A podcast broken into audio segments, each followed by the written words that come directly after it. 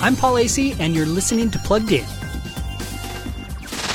Opal went to the grocery store for macaroni and cheese. She came back home with a furry new friend. And in the book, Because of Winn Dixie, that's a good thing because the girl doesn't have any friends. It was looking like a lonely summer until this scruffy looking stray came along.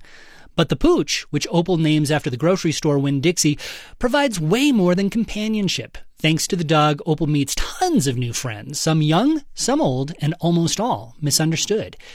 Published in the year 2000, Because of Winn Dixie has become a children's classic and rightly so. The book talks about the importance of friendship, the need for community, and how unexpected happenings can bring people together. Another thing worth a tail wag, the story doesn't have a lot of problematic content to growl at. We've got our own sort of wins at pluggedin.com slash radio, winning book reviews. I'm Paul Asay for Focus on the Family's, Plugged In.